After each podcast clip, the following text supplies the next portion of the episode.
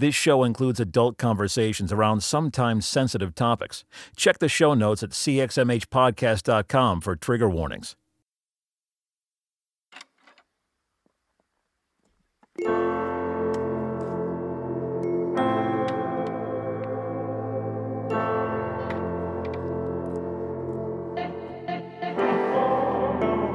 You're listening to the CXMH Podcast. CXMH is a podcast at the intersection of faith and mental health.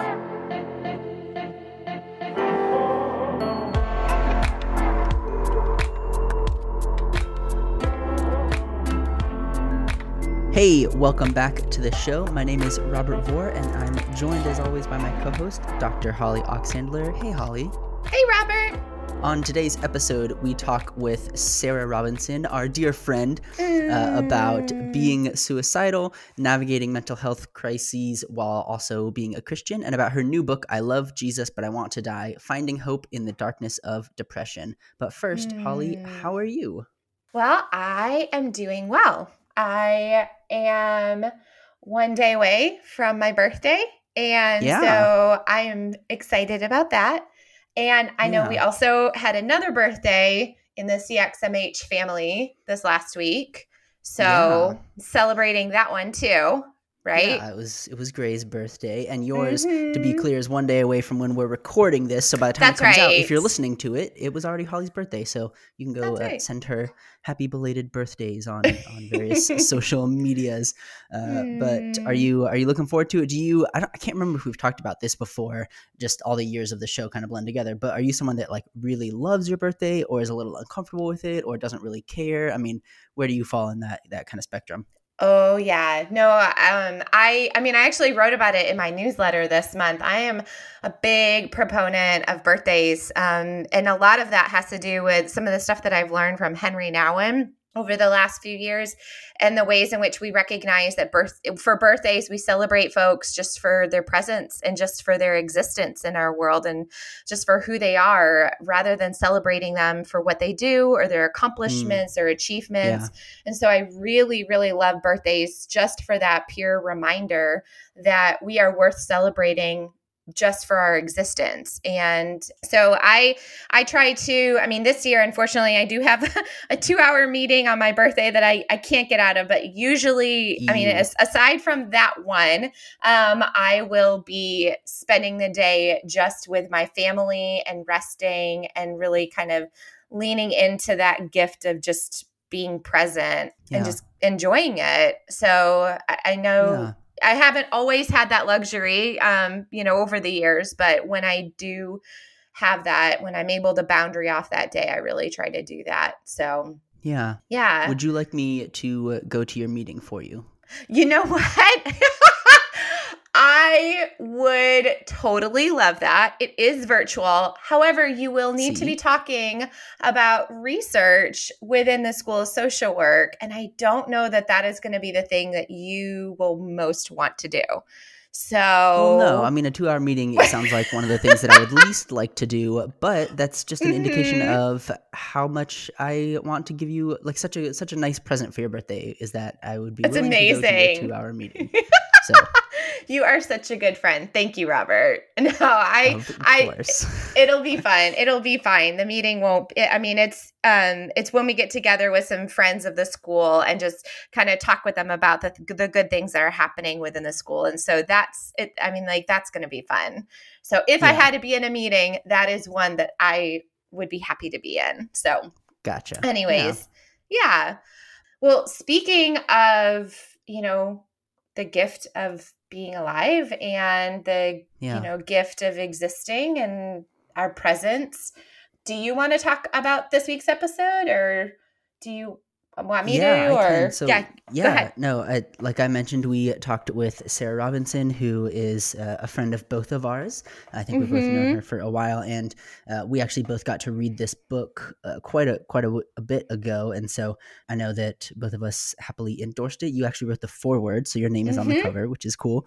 Um, But both of us obviously uh, endorsed it in in a formal way as well as just you know on the show we would say, hey, we we recommend this book, right? So right um, it's definitely a, a, a book. And then the conversation, I actually was working on editing it right before we hopped on to record this, and I'm most of the way through uh, the the conversation part, the interview part, and it's such a good conversation. That Sarah is mm. so wise and so, I think so so gentle and just a, a, beautiful spirit and so it was it was really fun to have her on not just as a friend but also i mean if i hadn't known her i would have thought man this conversation is good. This book is is fantastic. Yeah. so i thought it was a lot of fun and really excited to to share with our audience and then hopefully have some of them go go pre-order this book yeah, I I mean I I agree with you. This I mean I loved the conversation that we had with Sarah. I'm so grateful for her friendship, for her presence. I was deeply honored by the opportunity to write the foreword for this book.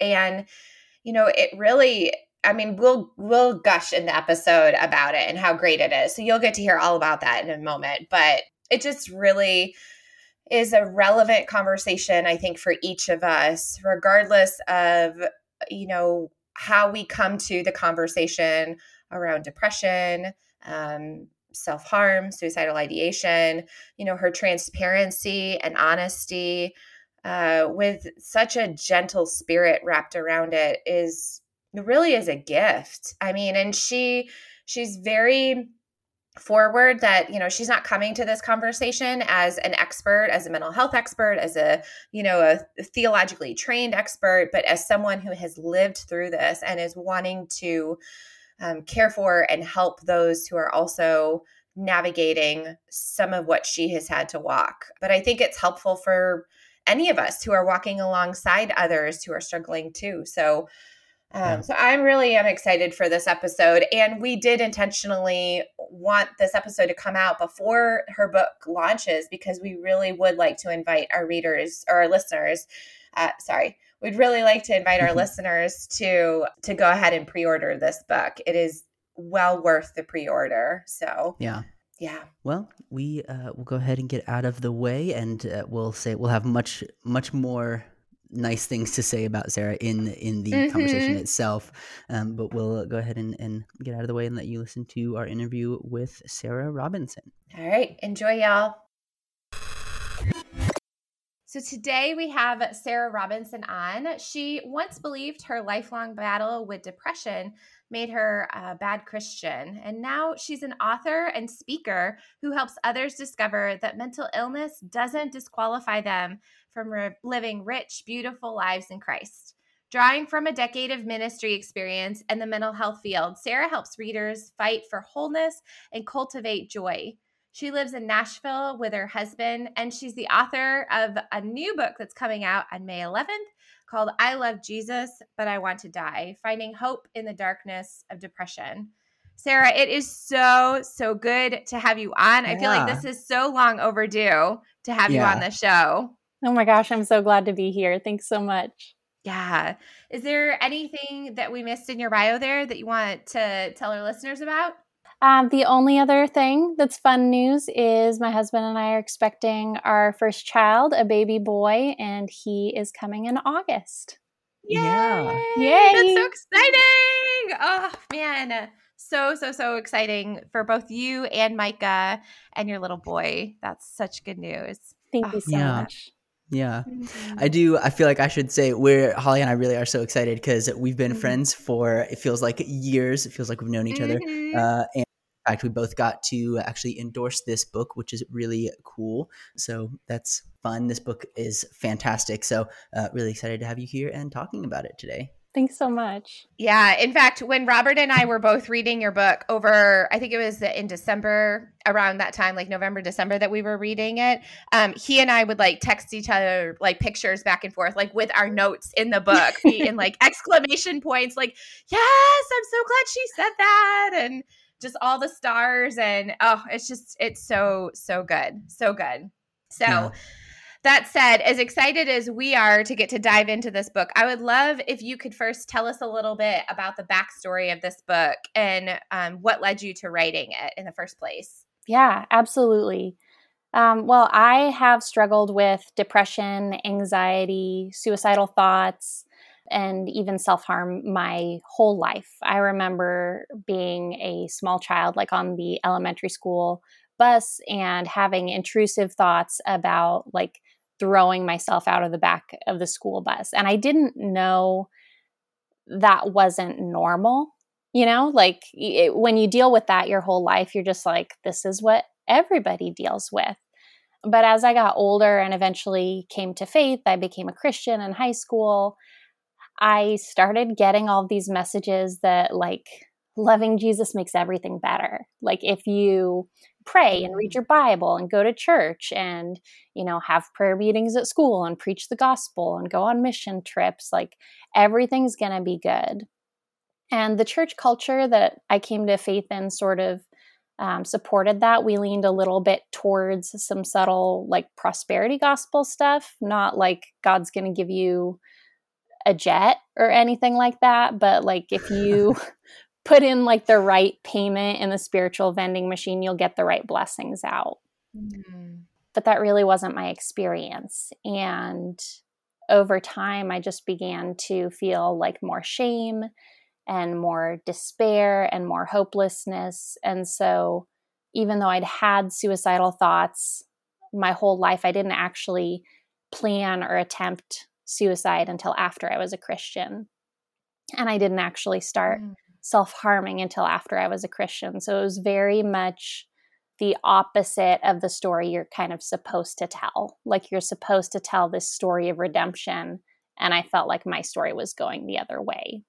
Mm. Um, and so for years, I just looked for resources, for help, for hope. And I just didn't see a lot in the church you know there would be books that i'd find at the christian bookstore and they'd just basically be like focus on good things. Choose joy. Like jesus saved you. You should be happy. And none of that really resonated. And so eventually i wound up getting help through a long process um, which i talk about in the book. And you know a few years ago when Anthony Bourdain and Kate Spade died, I was talking to our mutual friend Steve, and I was like, here it comes. Here comes all the stupid things that Christians say. Like, if you were just a Christian, this wouldn't have happened. Like, suicide is so mm. selfish, mm. and all of these really harmful myths that often kind of surface. And I was like, I just want to say, like, I love Jesus, but I want to die. And Steve, being a really good friend, was like, okay, but first, like, are you okay? This isn't like a serious statement right now. And I was like, thank you very mm-hmm. much. Yes, I'm good. You know, it's just, I wanted to say it's possible to be in that place. And he was like, I think you need to write that article. So I did. Um, yeah. and, mm-hmm. you know, I had like two or 300 people following my blog at the time. So I was like, you know, maybe this feels important. Maybe like a few hundred or maybe a thousand people will read it, and that would be crazy. And it wound up going super viral. And it was completely overwhelming. And I was like, what is happening? Like, please turn off the faucet. There's tens and hundreds of thousands of people coming to my website. And I was just like, what is this? And people were just so desperate to hear someone be that honest, I think. And so, um, yeah. a couple weeks later, a literary agent contacted me and she said, um, one of my Facebook friends shared this and said that if he had read this two years ago, his son might still be alive. And she was like, I knew I had to read this. And as soon as I read it, I knew you d- needed to write a book. And so that's how the book came to be. That was about three three years ago this summer yeah, so not what I expected to be writing about, not the path I expected to take, but you know, it just really came out of this place of seeing so many people resonate with this message and just wanting someone to be really, really honest about what it's really like to try and reconcile your faith and your mental health. Yeah. yeah.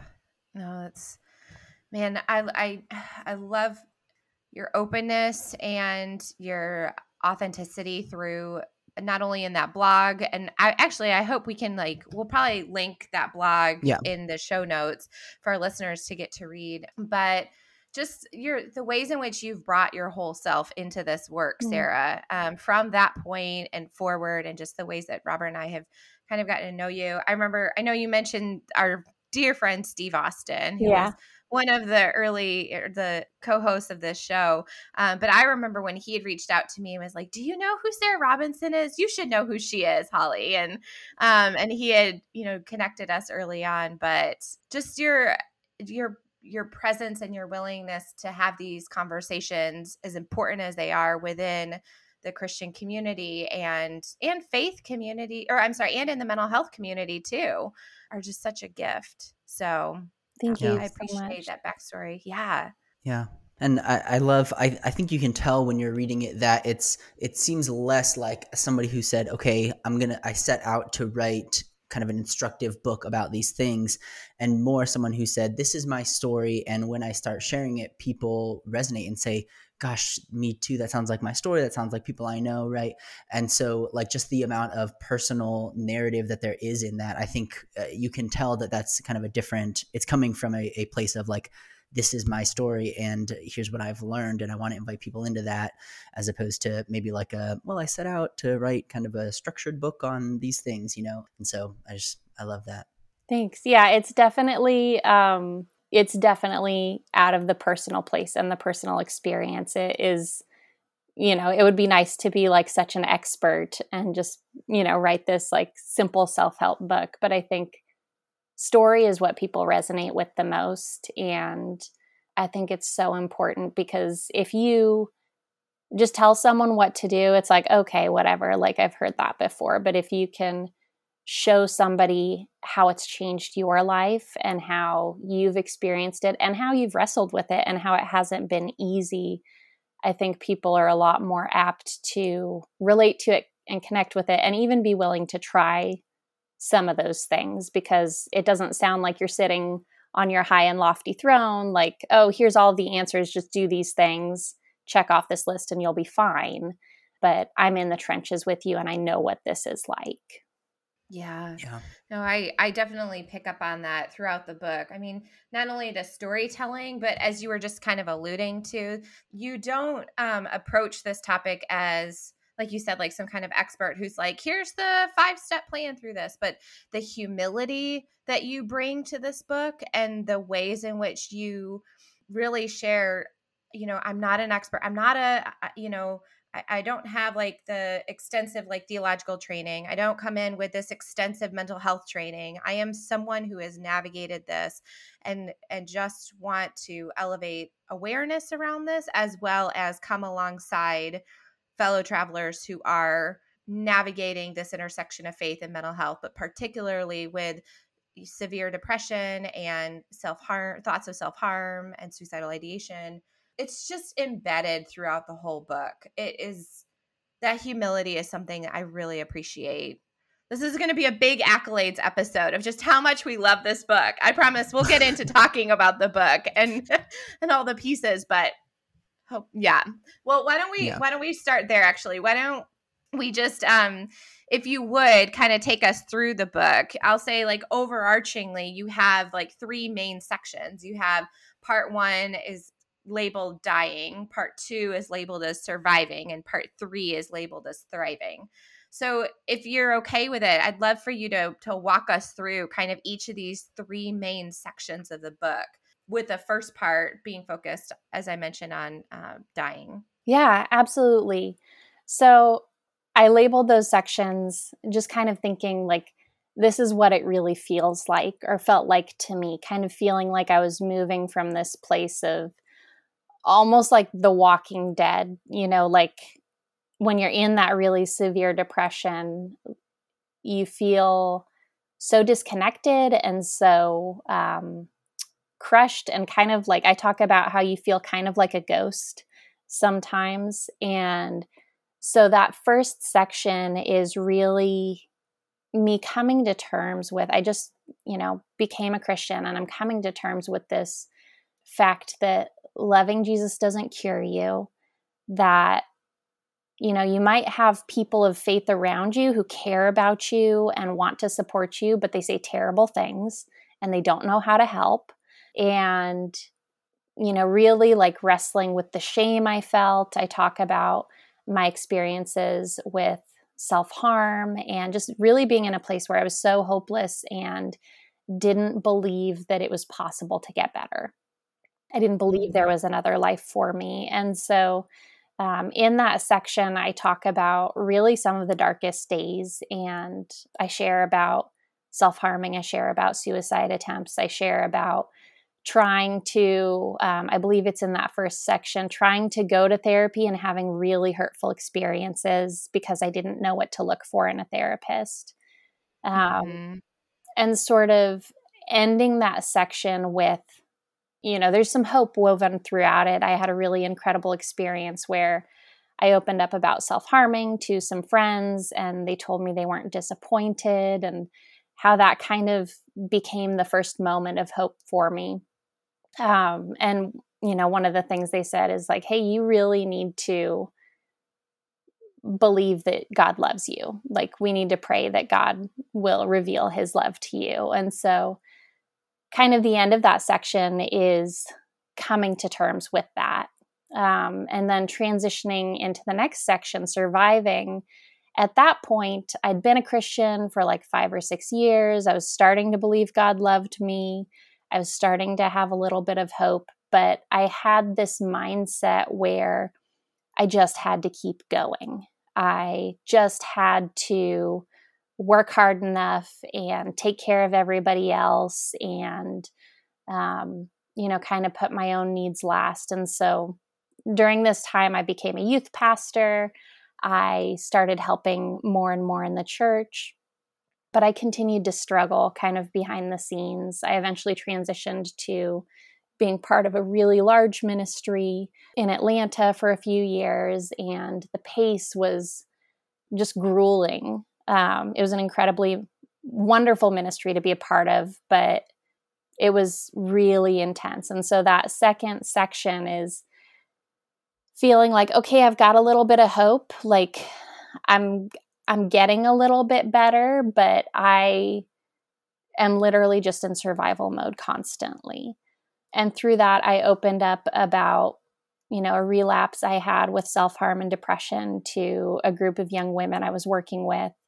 I opened up to a youth student who was spending time in a psychiatric hospital after a suicide attempt and started sharing a little bit more like these are my experiences. This is what I'm going through. And I began to see that sharing my experiences and my story was a little safer than I had thought before. There were people who cared and people who did respond really well, but it also helped other people. And so I began to see for the first time like, I don't have to have it all together. I don't have to be this perfect leader who never shows any weakness and I tried, you know, I talk again about trying to go to therapy and trying to figure it out. Um, but it wasn't until, you know, that end section, thriving, where I really learned one of the things that I say over and over again in the book is you are worth everything it takes to get better. And there came a point where I began to think like I'm going to have to do whatever it'll take to get better. I'm going to have to figure this out.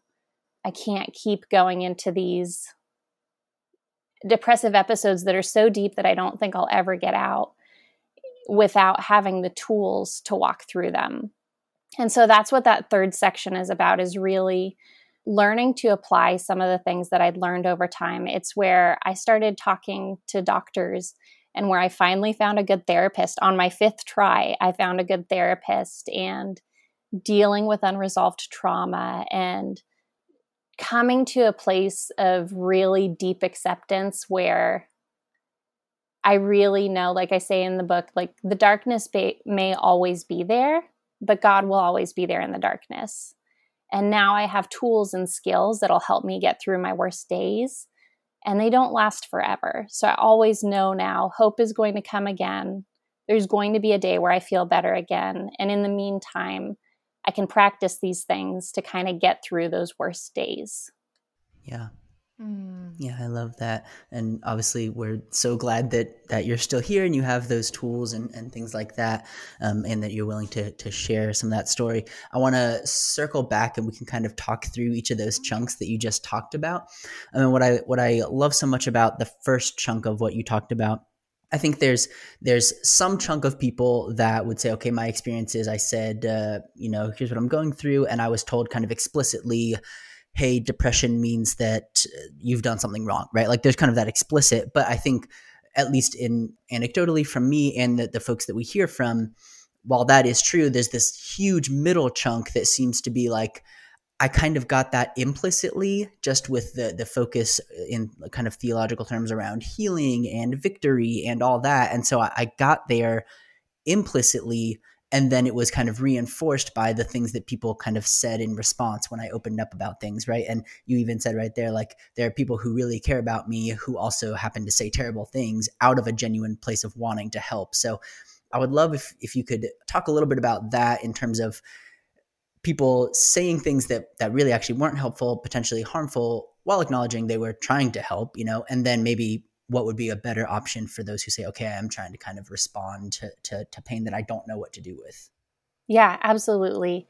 And I think that was really exactly what you just described was really my experience. Initially, a lot of things I picked up were very implicit, like God fixes broken things, Jesus is an overcomer, like all of this stuff was really commonly focused on in my church. I talk about the verses that we would recite together, like God heals all my diseases and forgives all my iniquities and all of that. But there was some really explicit stuff as well. At one point, I heard from the pulpit that if somebody were to take an antidepressant, it would be a sign of a lack of faith. So, you know, that wasn't said directly to me, but that was something that was preached from the pulpit. I mm. had people say over and over again, just choose joy, which is not in the Bible anywhere. Like, that's not biblical. We liked to say that joy isn't an emotion, which is also entirely unbiblical. Everywhere you look in the Bible that describes joy, it's a feeling of happiness. It's not the thing that we try to make it, which is something outside of our feelings and our emotions. God intended us to experience joy emotionally.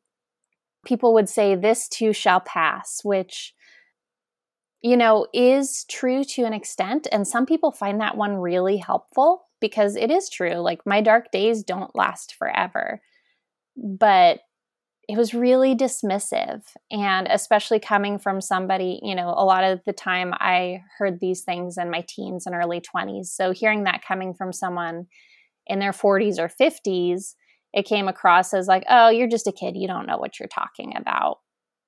And you know there were other things that kind of happened around me watching loved ones go through really deep losses grief losing kids losing jobs um, watching families struggle with abuse, um, things like that. And just hearing things that were like, well, maybe if you prayed more, you know, you wouldn't have lost that, or you must have some hidden sin, or you need to repent, or whatever.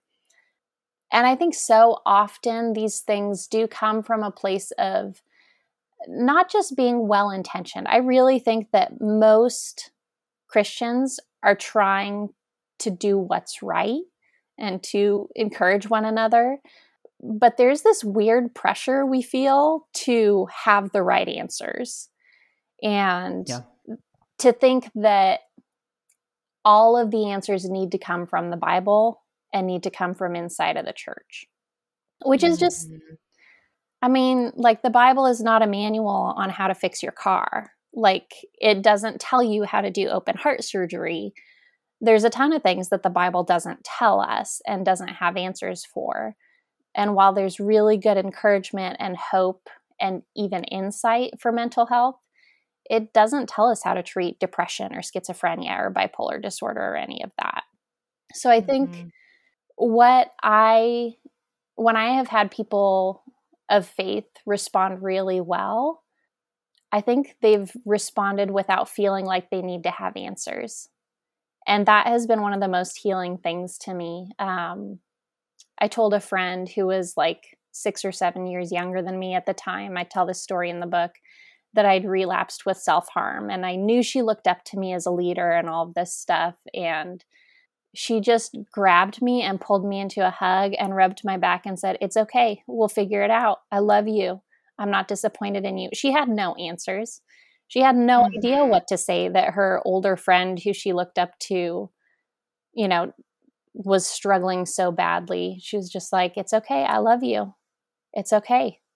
And that was one of the most healing things to me.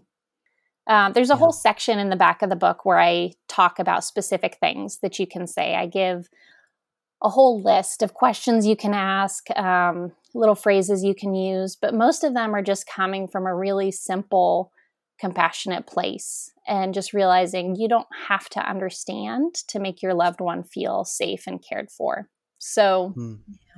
asking questions How long has this been going on? Is there anything that makes it worse? Um, do you know why you feel this way? Saying, I'm so glad you told me. That phrase that my friends used, saying, I'm not disappointed in you, is disorientingly loving.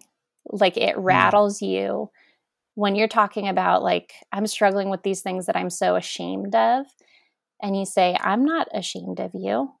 I'm not disappointed in you. I don't think you're a bad mm-hmm. person it's like, wait, what?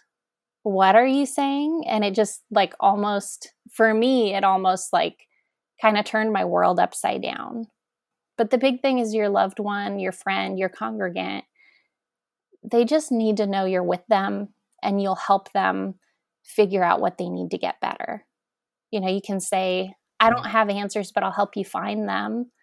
Can I help you make an appointment? Can I drive you to the doctor? Can I take you to the therapist? Like, whatever it is, they just need to know you're with them and with them for the long haul. Yeah, that's yeah. that's so good. I love that that sense of compassion and presence and how much of an impact that has on our loved ones when they are going through difficult times and the way that you outline how that was helpful for you through this stage in particular i think was so just well written. I know we we focused quite a bit on the faith side. Robert had a I loved Robert's question. I'm so glad he went there in in asking about, you know, those comments or sayings. I am I do want to flip it a little bit and talk about the mental health side. And I recognize that you talk about in this chapter, and you you alluded to it a little bit before, but you have a chapter called bad therapy in this section um, and how that played a role like within your journey you talked a little bit about about biblical counseling within that and just from your perspective and experience what that was like and so i'm curious like what you would say to those who um, have navigated well a if you could unpack a little bit about that your experiences with therapy and then yeah. b what would you say to those who have navigated past messy experiences with mental health care providers um, like, what would you say to them at this point? Yeah, absolutely. So, I started off being super afraid of science and therapy. You know, coming from an evangelical charismatic background, I was kind of taught like science is worldly wisdom, don't trust that. Like, at best, it'll lead you astray. At worst, you'll lose your faith. And so there was you know some of that was explicit some of that was kind of implicit mm-hmm. But i was very afraid to seek help outside the church. And so when i finally did first person i tried to see and i lived in a fairly small town not tiny but small at this point and so probably there weren't as many good resources available. First person i saw was a christian counselor but she was incredibly pushy and in the first session told me all these things I needed to do to fix certain situations for other people. And it was just overwhelming, and I never went back. Then I was like, okay, I didn't get a recommendation. So I'm going to get a recommendation from somebody I trust for the second one. So I did, but the person they recommended, their website said they were a board certified Christian psychologist, which sounded super legit. Um, mm. I didn't know at the time that this person had gotten a degree from basically an online degree mill that didn't have any real accreditation or certification with it. So she was not actually a licensed therapist. Um, she didn't know anything about psychology or human development or any of that. She practiced what is actually known as biblical counseling, or sometimes it's called nouthetic counseling. And it was a really damaging experience. Um, I went and saw her probably three or four months, and um, she just was not equipped at all to deal with real mental illness, to deal with trauma. Um, she told me at one point it was my fault that she couldn't help me. She wanted to tell me about her mm. problems with her son and talk about temperament tests and things like that and quote Bible verses. And so I thought this is what counseling was. It wasn't until years later I learned that there was a difference between somebody who's an actual mental health provider, an actual therapist, and somebody who has maybe gotten some training in pastoral counseling or biblical counseling where their entire curriculum is based on you know the bible which again doesn't really tell us how to treat psychiatric illnesses mm. um, so that was really damaging i saw someone who was a really wonderful counselor but was way overworked and on staff with a megachurch. And so sometimes I'd show up to sessions and she wouldn't because her assistant double booked her. And so again, she was a great counselor, but she wasn't a great fit for me. And so through all of those experiences, I I thought this is what counseling was. I thought it didn't work for me. I thought that I was too messed up and too broken to get help. So what I didn't know is that there's a ton of research around the fact that the most important factor in a successful counseling relationship is the relationship. Um, yeah. I didn't know the differences between what it means to be actually certified and licensed. I didn't know that people specialize in different things and that a grief counselor is way different from a trauma informed therapist. And so eventually I learned some of these differences. And when I started working in the mental health field, I got a referral to a wonderful trauma informed therapist who completely changed my life. Um, mm-hmm. She happened to also be a Christian, but at that point, what I discovered was I think the licensing and the relationship and the equipping was way more relevant to the progress I made than the fact that we shared a faith. And mm-hmm. so, what I would say if you're struggling, um, if you've had messy experiences, is that sometimes it takes a while to find a good fit. Sometimes you don't know what you don't know, like I didn't. And when you know there's specialization, there's specific resources, there's different treatment types that counselors and therapists can do, you can start to search for someone who you think might be a better fit for you. And then I anytime I'm trying out a new counselor, I commit to 3 sessions. And as long as there's no weird major red flags, you know, I would stop after one session if there were, but three sessions gives you enough time to like kind of settle in and get over the initial jitters and see if you feel safe enough and like you could have a good relationship with this person to keep working. And if not, without guilt, I move on and try to find somebody else. And if so, then I keep working with them. No, that's that's so good. I I really appreciate just how you do go into it, it feels like you carry both sides of this intersection really well as a as yeah. you know as a client as somebody who has navigated this within your own mental health struggles and healing process and the way that you weave them in together for us all to learn whether we are a mental health care provider a faith leader or someone who has a mental health struggle or loves someone with a mental health struggle you you just you navigate this so well. So thank you for being able to speak to both sides as related to especially under that first part. I appreciate that. Yeah. So uh, I know sometimes we uh, kind of think of I have this conceptualization in my brain, right? Of people say like, oh, well, just get some help, right? As if the getting help is kind of the end goal, right? Like, oh, if you're really struggling, if we can get you to a therapist, or like if you just, you know, that being kind of like the poof, now we're done. And as you talked about earlier, right? Like that is kind of the beginning of this process of how do I learn about myself, about things that are helpful or harm, harmful, or how to like this healing process as opposed to kind of like a, a curing, fixing process, right? And so I just want to ask about kind of transitioning into part two in terms of from there, you say, okay, I started to learn. Uh, what I needed in therapy, things that were helpful, things like that. What does that process look like in terms of okay, now I'm I'm kind of starting the road of healing as opposed to like, well, just just get help and then like poof, now we're good. Yeah, wouldn't it be nice if it were that simple? I mean, that's It'd be amazing. Yeah. I would charge Mm. way more. I mean, that would basically be the equivalent of like the magic wand I talk about, like praying, like, Jesus, I know you got a magic wand up there somewhere. Like, oh, I can just go to a doctor and get a magic pill or like go to therapy, whatever, and two sessions and I'm good. yeah.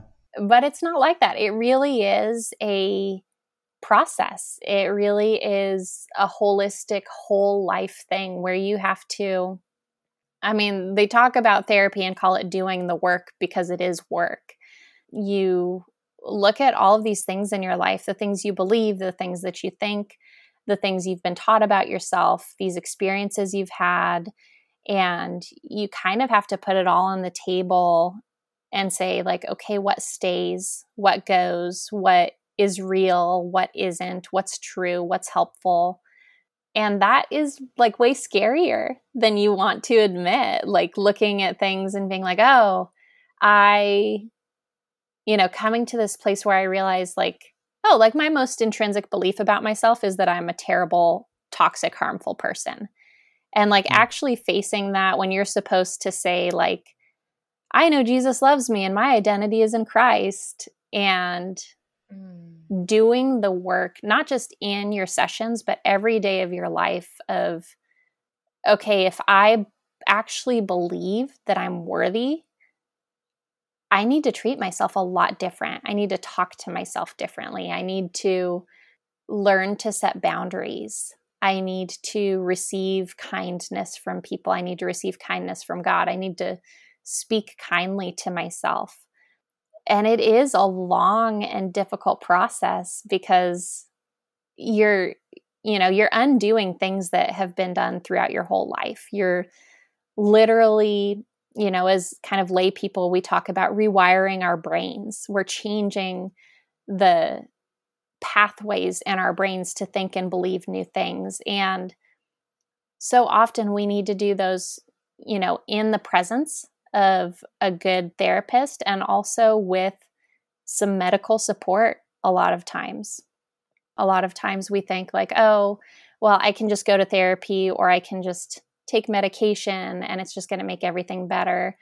But for me, I discovered that taking medication was the thing that got me stable enough so I could do the work. And once I did the work in therapy and started to change the way I think about myself, then I was finally able to circle around to a lot of those self care things that people try to say, you know, that's another thing that people say is like the beginning of the journey. Like, oh, just go for a run and eat some salad, you know, like exercise and eat right, and that'll fix your depression. Um, but I was, if I couldn't get out of bed, I couldn't exercise. If I couldn't eat anything, I couldn't make myself a healthy meal. Yeah, so it's really, it's, it's not just like okay go to therapy okay do this thing like there's no one thing that's just going to fix it all for anybody it's definitely a holistic whole life thing that we have to look at and have to work through and have to play with all of these factors to find out what is the right treatment plan and what is the right path for us Yeah. Yeah. And I, man, I'm so glad. I mean, you are jumping right into so many of the great things that you unpack, especially in the thriving section. And and you talk about it in surviving too. But one thing that I know you you didn't mention just now, but you do talk about really well in the book is that one of the pieces too is learning to accept what it is that we have or that we're wrestling with. I mean, so one of the things though that that you do really uh, write about quite beautifully in the book is you make that um, analogy to it being like having a limp. Um, you have a, a quote in here where you say um, that we have to do this with our mental health. We have we need to learn to set boundaries, to say no, to notice the first signs of depression flaring up and act accordingly. We can li- learn to live with our limps and then you write a little bit more saying i learned that the best way to move through these seasons of stress like this is to listen more closely to my body. But all of this really requires us to acknowledge and accept what it is that we are facing and and dealing with so that we're not just like trying to bypass it or quick fix through it or pretend it's not there but to to sit with to lament to be with, to acknowledge, um, and and then from that place to move through. I don't know if there's anything you want to add or mention about that in particular, about just that that acceptance part and how that played a role in in your journey. I think acceptance is huge. For me, it really came in stages. I talk about a wise mentor who looked at me one day and was like, honey, you deal with depression. And even though, you know, we're like way far into the book by that point, I had not come to terms with the fact that, oh, I have an illness. I have depression. This is a thing. This is not a lack of character. This is not something I can just fix or get past. Like, this is a thing. And so, first, I had to accept this exists in my life. Um, but I still, for a long time, believed that I would get to a point where it was no longer a factor. And so, for me and for many people, because depression is such a recurrent illness, I had to learn to accept that short of some miracle that God has not chosen to do, or some miracle treatment coming out that is not on the horizon yet, I'll deal with this in seasons for the rest of my life. So, coming to a place of really accepting that, accepting that it is in many ways for me a chronic illness, that was hard. And that felt like giving up.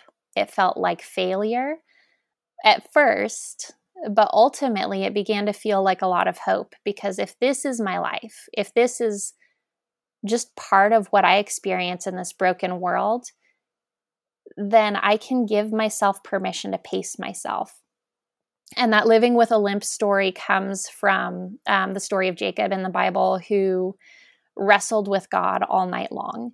And it says that he prevailed. He got his name changed to Israel, which means you wrestled with God and you won.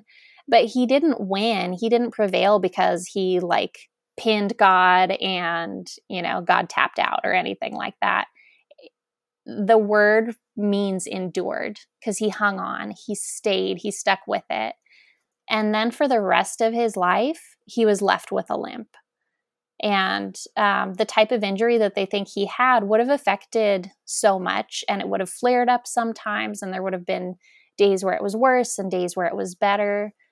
And that is such a picture of what it's like to live with mental illness. You know, some days are good, some seasons, some months, some weeks are really great and it's not an issue for me at all. But acceptance and learning to live with my limp means that I have to pay attention and notice, like, oh, I've felt sad for a few days in a row and everything's good in my life. Or, oh, it's getting to be that time of year where there's not a lot of sunlight and I need to be more intentional to take care of myself because I tend to struggle here. Or, if I overschedule myself, I'm going to crash in a week or two. And that's all just part of that acceptance is knowing I don't have to push myself beyond what is healthy for me. And if I do, that's not selflessness, that's not serving others. That's actually setting myself and others up for failure because then I'm not going to be able to respond and take care of people and take care of my responsibilities, you know, in a week or two from now. And so that acceptance is so important, not just for us, but also for the people around us, the people that we love and care about, for our families, for our friends, to be able to um, pace ourselves and offer honestly and freely and without resentment what we can truly give in a healthy way. Yeah.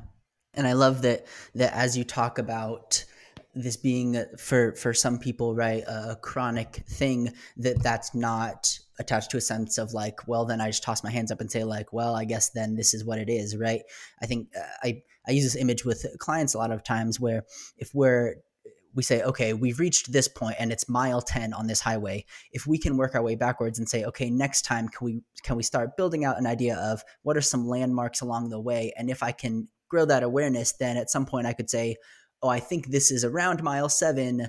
Are there things I can do to get off and exit here? It's not a foregone conclusion that every time I say, oh, yep, here I am on the same highway, that I end up at mile 10, right? But can I through a lifelong process of learning say okay i'm recognizing some landmarks i'm finding some things that help me get off earlier exits right like it doesn't it's not just okay well then this experience is going to be the experience forever and ever and so like i guess i'm totally toast here right but like that that hope element as well i love yeah no, that's good. I love that analogy, Robert. That's really helpful. Um, and I think it is important that, yeah, this isn't the acceptance isn't a you know full throw your hands up and not do anything um, and it also you also write in the book how the limp doesn't define us like it, you know the the diagnosis or whatever the thing is it doesn't define us but it gives us information that we can then use to move forward into that thriving section that you really offer then some beautiful tips and suggestions and things to be considering and you know i definitely I, at this point i definitely want to point our readers to the book and just tell them like at this point like please go pick it up because especially in the thriving section you have so many great things for the reader to be thinking about and integrating into their own lives in order to thrive. And again, but it's not necessarily in a prescriptive way that you do it, but you really do come from that descriptive place of like, you know, here are some ways that I have found uh, thriving within my own life. And you invite the reader to seek out those ways that they can find thriving within their lives. So, so I really do appreciate that. But I do want to be mindful of your time and sensitive to your time too. So, Robert, I don't know. Do you want to ask the last question? Yeah, I can. I was going to say, I know we had marked a question to ask you who this book is for. Oh, think, yeah, uh, that's right. You know, from my perspective, having uh, read it, and you can correct me if this is wrong, but I would say this book, if you're someone who has struggled with suicidal ideation or is currently, or knows somebody, or knows somebody but doesn't know you know somebody, just, you know, maybe that most of us probably do. Uh, or if you're a faith leader, or I mean, I think this book would be helpful to anyone from any side or a mental health care provider, right? Like, yeah, helpful. So I don't know who you wrote it for necessarily, but in my opinion, this book is for everyone, which is why obviously we've like gone on and on about how much we love it. Mm-hmm. I would mm-hmm. love to ask, and maybe this uh, compare with that. What is your hope for this book? Knowing how much of you is poured into it. I mean, there's like literally journal entries of yours from uh, dark times and you know like how, how personal a topic this is to to write through. What is your hope for this book as it as it launches into the world? So i wrote this book first and foremost for people like me who have so wanted to know they're not alone and that they're not a bad christian and that there is hope so, first and foremost, I wrote this book for people who struggle with depression to whatever degree. And, you know, to a lesser degree, I talk about struggles with anxiety and trauma as well in that. And so there's, I think, a lot that's applicable to anyone who struggles with a mental illness. And for those who love them and care about them. And, you know, like you were saying, Robert, at least one in five people has a diagnosable mental health condition in any given year in the United States. We all know more than five people. We all know somebody who's struggling. So, whether you're a faith leader, a teacher, um, a coach, whatever, like somebody in your life is struggling. And so, I do think that this book could be really helpful just to understand what it's really like and kind of dispel some of those myths, as well as to show you what resources are available and how to respond. Um, so, I hope that this book does all of those things. But more than anything, you know, I end the book with this story that is not the story that you expect to end like a Christian self help book. And it's basically me having a panic attack in a coffee shop um, on a beautiful spring day. And after I've learned all of these things and after I have learned to care well for myself and learned that I am so loved and that that is the truest thing about me. I still have a panic attack in a coffee shop on a beautiful, perfect spring day. And I talk about Shadrach, Meshach, and Abednego. And, you know, it's like a story that we've all known from um, Veggie Tales or flannel graphs or whatever, Sunday school. But what we don't talk about is that God didn't save them from the fire. So they get thrown into this fiery furnace and they say, you know, King, you can throw us in the fiery furnace. That's fine. Our God is able to save. Because the king's like, what God can save you? And they're like, our God can save us if he wants to. But even if he doesn't, we're still going to worship him. We're, we're not going to bow to your idols. And it's that even if that I really want people to walk away with. Um, that even if, for whatever reason, a God who is capable of putting the whole world back together chooses not to heal this in me, I can still have a beautiful life. I can walk mm. through my hard days.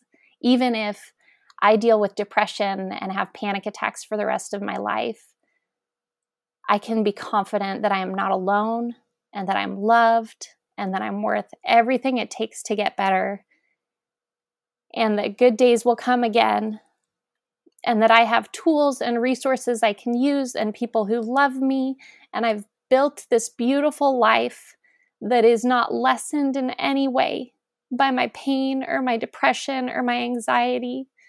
Um, and I want everyone who reads the book to walk away with that that you can learn this. These are skills and tools you can learn. You're not stuck. You're not stuck exactly how it is in your pain. There's a beautiful life for you ahead. Oh, gosh, Sarah. Well, you are bringing tears to my eyes too, just listening to you. And I will say with wholehearted confidence that that is what the reader walks away with. That is what I walked away with after reading your book. And just such deep gratitude for you, for your presence, for the gift yeah. of your presence in our world, and for the wisdom and experiences that you share with us in this book. Yeah. Well, if you would like to connect with Sarah, you can find her on Instagram and Twitter at Sarah JRBNSN. Um, you can find her on Facebook at Sarah J. Robinson Writer. Um, and her website is sarahjrobinson.com. You can buy Sarah's upcoming book, I Love Jesus, But I Want to Die Finding Hope in the Darkness of Depression, wherever you buy your books. And again, that releases on May 11th, but pre ordering is something we highly recommend um, for this particular book. If y'all would like to connect with Robert, you can find him at robert-vore.com or on any social media at Robert Vore. If you'd like to connect with me, you can find me at hollyoxhandler.com or on any social media at hollyoxhandler.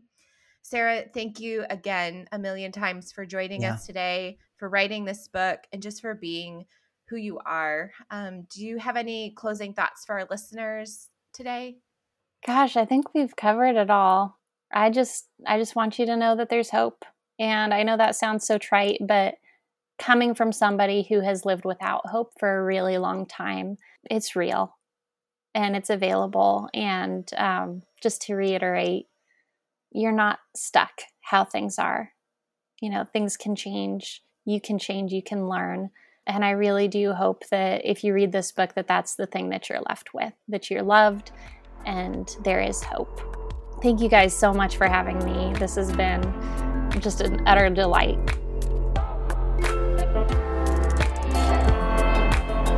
Thanks for listening to the CXMH podcast. Want to score some major brownie points? Leave us five stars and an honest review on iTunes. Follow us on social media at CXMH Podcast and email us with questions, comments, and interview requests at cxmhpodcast at gmail.com.